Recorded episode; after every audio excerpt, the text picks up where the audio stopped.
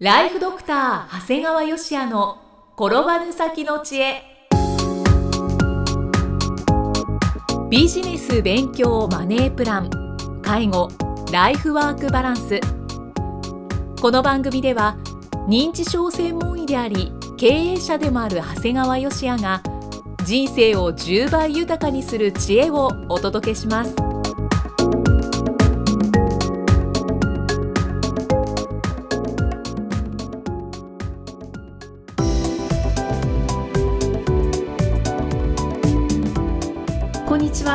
は、生きみえです。ライフドクター長谷川芳也の転ばぬ先の知恵。今回は第114回目です。長谷川先生今回もよろしくお願いします。よろしくお願いします。さあ今回はどのようなお話でしょうか？今回はね、はい。まあ、介護職の給与はなぜ低いっていう題でお話をしたいと思いまあすー気になりますねなんとなくねこれもうマスコミもね、はい。まあもう皆さんももうが場合によってはこう学校の進路指導の先生も含めてねはい。なんかもう漠然と介護職員の給与は低いっていうふうになんかもう巷で、うんまあ、あの伝わってるし思われてるんではないかなということなんですね。はい。で、まあ、中にはねその介護保険の会社が暴利を貪ってねで職員に還元してないんじゃないかと思われてる人もいるようで、まあ、これはあの結構誤りであってはい。もう介護事業特有の厳しい現実があるんですよ。やはりそうなんですね。そうなんですよ。売上の内訳はどうなってるんですか？そうですね。介護事業の売上っていうのはまず、えー介護保険からのいわゆる報酬国からいただく報酬と、まあ、大体基本的には1割負担、まあ、今一部2割負担ですが、はい。保険外の自己負担から成り立ってるんですね。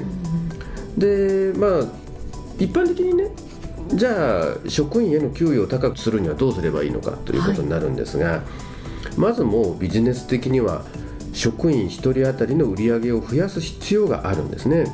うんはいでまあもうこれどんなビジネスもそうなんだけども売り上げを上げるためにはもう要するに単価を上げるか利用者を増やすしかないんですよね。ただ介護事業の場合はもう単価は国が決めてるんです。よ。あそうなんですね。例えばデイサービスを介護でいくつの人が1人見たらいくらいいから、えーヘルパーさんが1時間入ったらいくらっても全部決まってるんですよね。はい。でさらにもうデイサービスとかショートステイとかもう入所系のものであれば定員も国が決めてるわけですよね。へまあ、仮に訪問系で行ったって、まあ、訪問系は一応定員決めてないけど1日に働ける時間と1回あたりの時間が決まってますからもう必然的に決まっているわけですはいですからもうどれだけ努力してももう売り上げには必ず上限があるんですよ、はね、で例えばさあはい。他の業界だったらそれでも、まあ、業務を効率化することでね、うん。例えば今まで10人でやってた仕事を、まあ、8人でやりましょうとかって普通考えるわけじゃんね。そうですねでまあできるだけ少ない人数で運営って考えるんだけど介護事業の場合はこの利用者さんに対する従業員の数まで決められてるんですよ。ええそんなに細かくですか？細かいんですよ。まあそこまで言うんであればせめて例えば保険外の実費をいただけないかなと思うわけですね。ん。はい。器具の利用料だとか、まあ、設備費だとかなんかいろいろ欲しいなと思うんだけどそれすら介護保険で厳しく規制されているんですね。すごいですね。ですから介護事業って単価も定員も働く人の人数もさらに保険外の負担額ももう全て国に管理されてるんですよ。はあじゃあもう発展の見込みがないそうですね。だからもう結果ねどれだけ経営努力をしてもはい。もう1人当たりの粗利益っていうのはもう年間5600万が限界なんです。うん。もうこれはもう介護事業であればどの分野にどの事業をやっても5600万。まあ施設系なんかも5600万の中でももっと逆に500万に限りなく近いんですね。あで一般的に給与っていうのはそれの5割から6割がは限度なんですね、要するに会社っていうのはいろんな雑費がかかってきますから。ってことはもう年収で言ったら300から400がもう限界なんだよあ、ね、うんそうですね。でもちろん会社にはそう売り上げに直に貢献しないいわゆる事務の人だとか、うんあのそういう人たちもいわゆる間接人員という人たちも必要ですから、はい。もう実際にはさらに給与に充てる額は少なくなるんだよね。大変です。だから介護職員の給与は低いってことは実は必然なんだようね、んははい。だからまあお金のない国にねだから介護報酬を上げてくれとは僕はもうさすがに言わない、まあ、皆さんすぐ上げろ上げろって言うんだけどもそういう時代じゃない。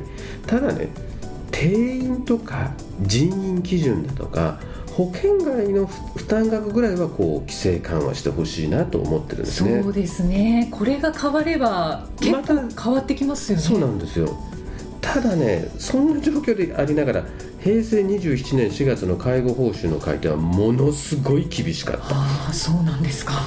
特にデイサービスの中でもすごい小規模、はい。定員が10人以下っていうようなとことかグループホームとかもう特別養護老人ホームの減産は。もう驚くほど。これらのサービスは比較的今まで収益性が高かったのね、な悪い中では。うんだから結構多くの事業者が参入してたんでね、うんあのいわゆる医療介護以外の人も出てた。うんもうきっと彼らもねこんな減産を受けるとは予想してなかったと思うんだよね。へただね、まあ、僕らのように長年医療に関わってるものからするとこれは驚くことではないんですよ。ーあそうなんですか？はいこういうことは想定内。想定内ですね。へえ。僕らは分かってるのこれは、もうこれはもう厚生労働省得意の2階に上げてからはしごを外すというテクニックなんですどういうことでしょうか？要するに皆さんをまず2階に上げておいて人がいっぱい集まった時点でもう階段を外して下ろせなくするっていう手なんですね。なんと。例えばね医療の世界でいくと例えば在宅医療に、えー参入している医者が少なければ、はい。厚生労働省はそこに医者入ってほしいわけですよ、うんうんはい。でそうするとまず在宅医療の点数を高くするわけね。はい。そうすると多くの医者が参入してくるじゃないですか、うんである程度こう満たされてきたなと思ったら今度は思いっきり点数を減らすんだよねへええバランスを取るっていうことなんですか？なんかそうやって誘導できると思ってるんじゃないかな。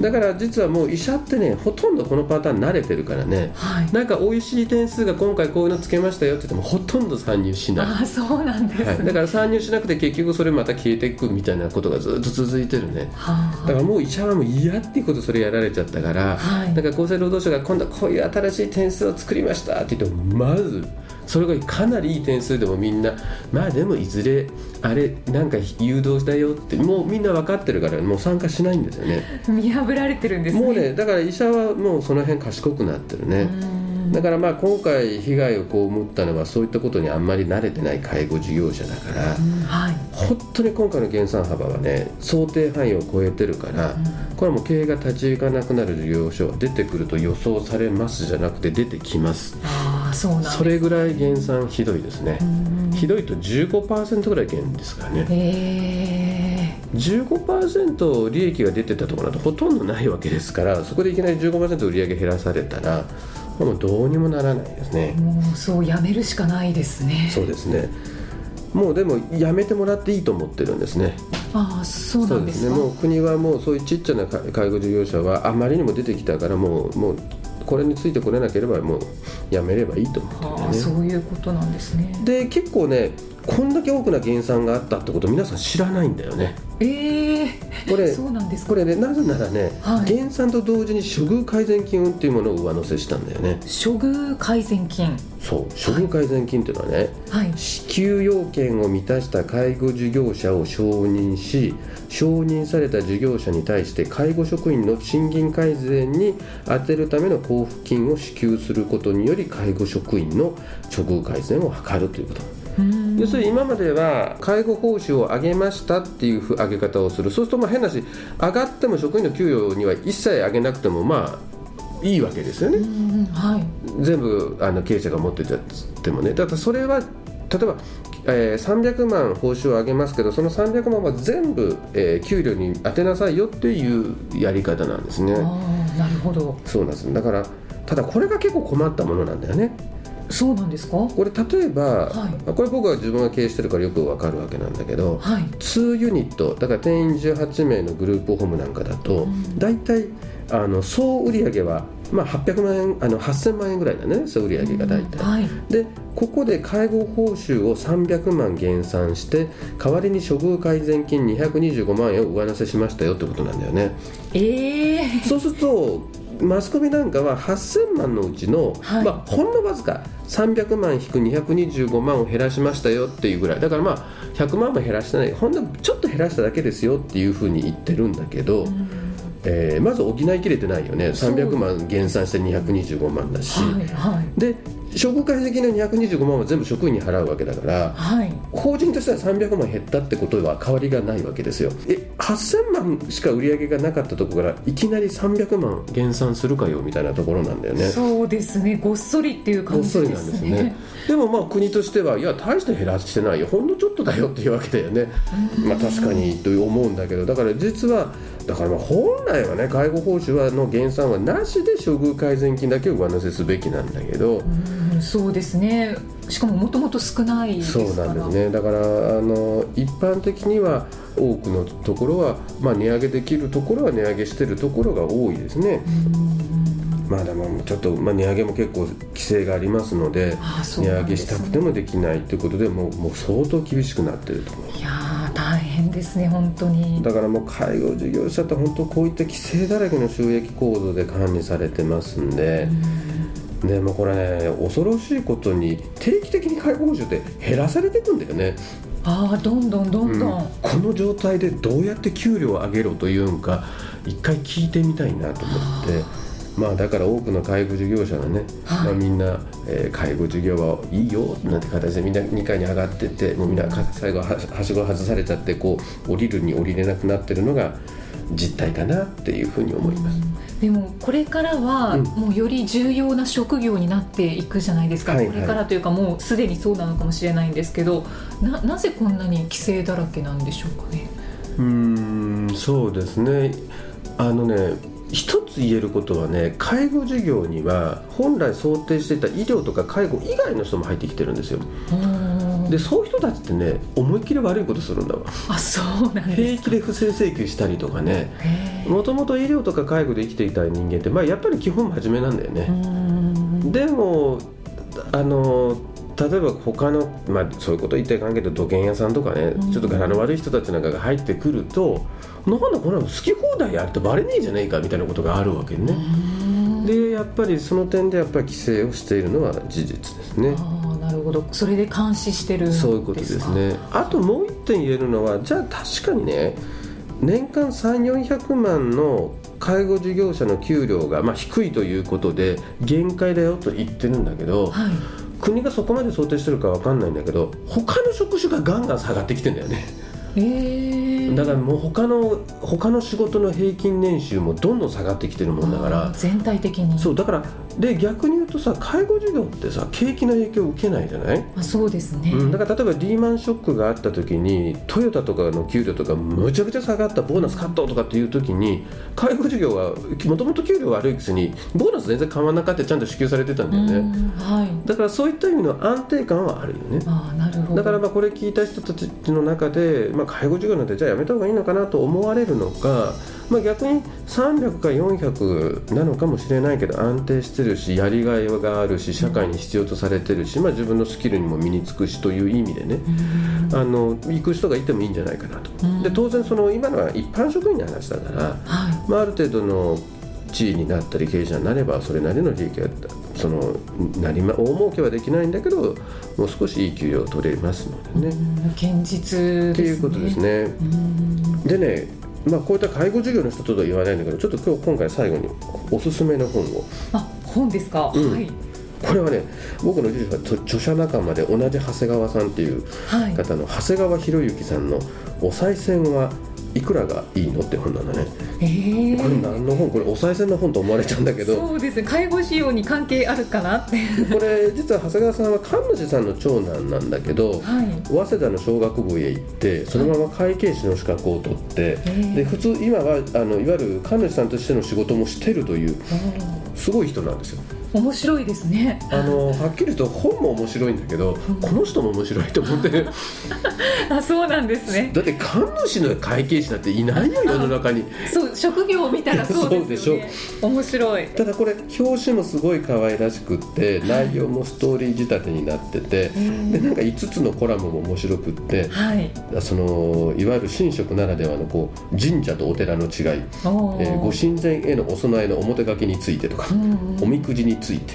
信仰と計画。はい。で、まあ、お賽銭にいくら払うのかみたいなそういった豆知識が散りばめられてるんだよね。読みやすそうですね。うんと思うでしょう。はい。結構の内容がレベル高い。あそうなんですか。あの舐めてかかるとね。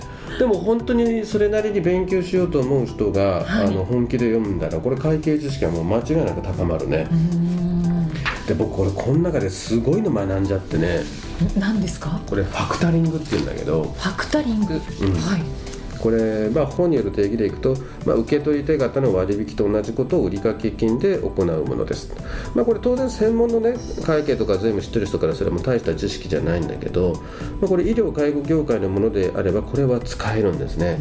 これどういうことかっていうと、はい。医療介護保険っていうのは月末で締めて国に請求して実際に入金されるのは2ヶ月先になるんですよ。はい。ってことは事業が大きくなればなるほど運転資金が増えちゃうもんだから、でそのあの売掛献金を早期に回収する方法がファクタリングなんですね。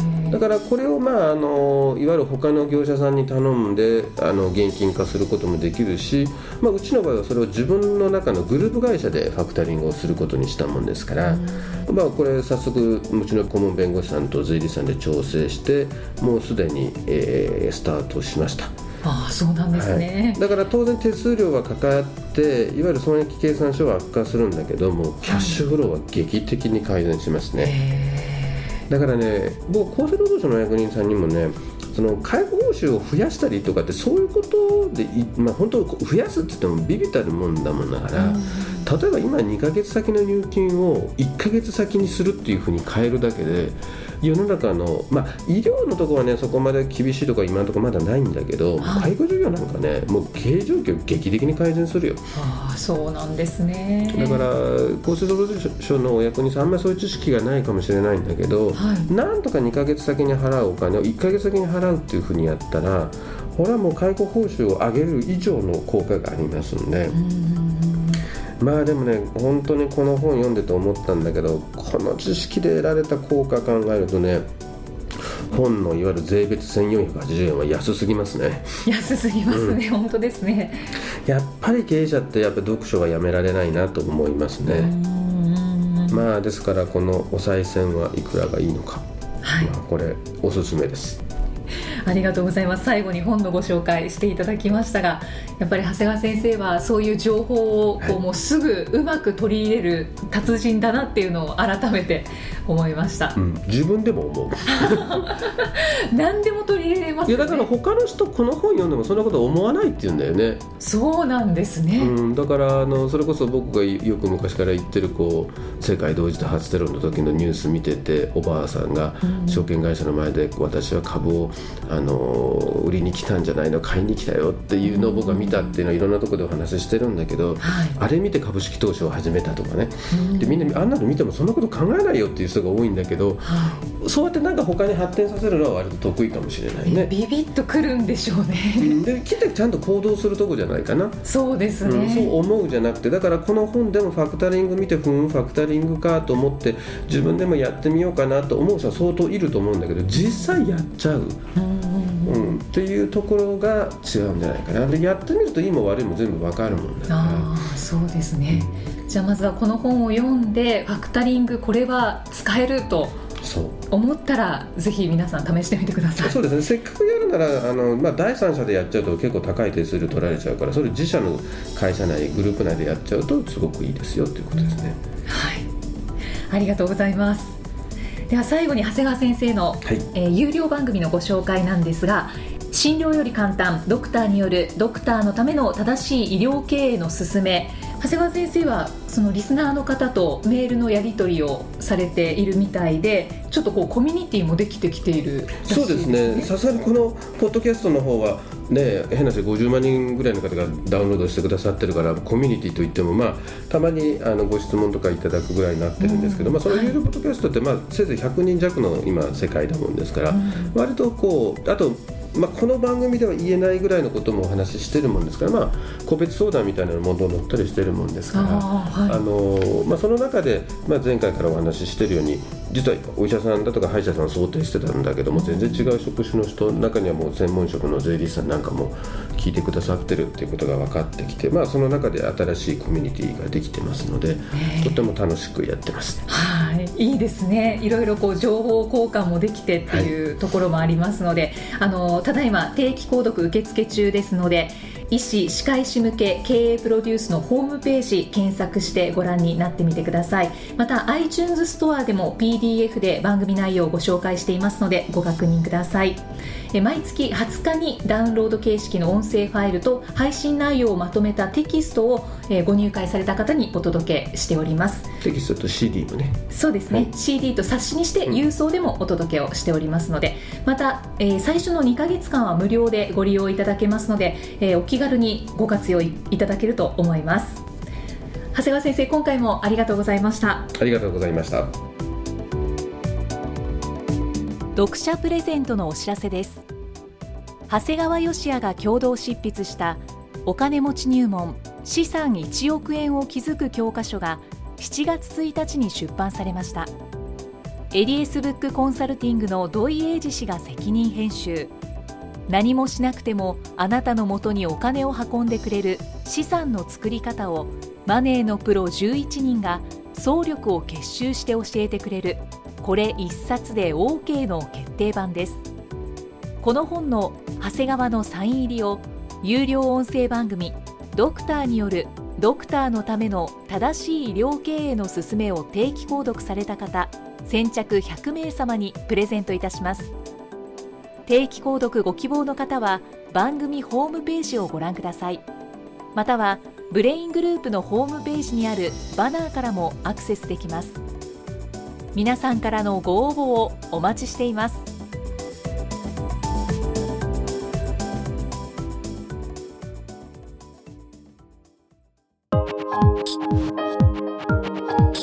今日の放送はいかがでしたか？番組ではご感想や長谷川義也へのご質問をお待ちしています。番組と連動したウェブサイトにあるホームからお申し込みください。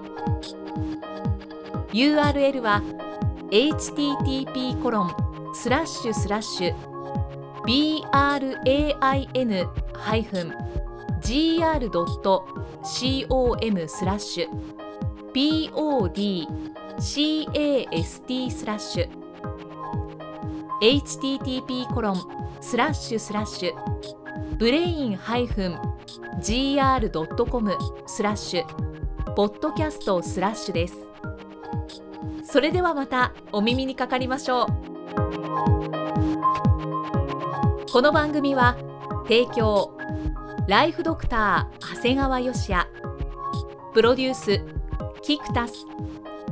ナレーションは生きみえによりお送りいたしました。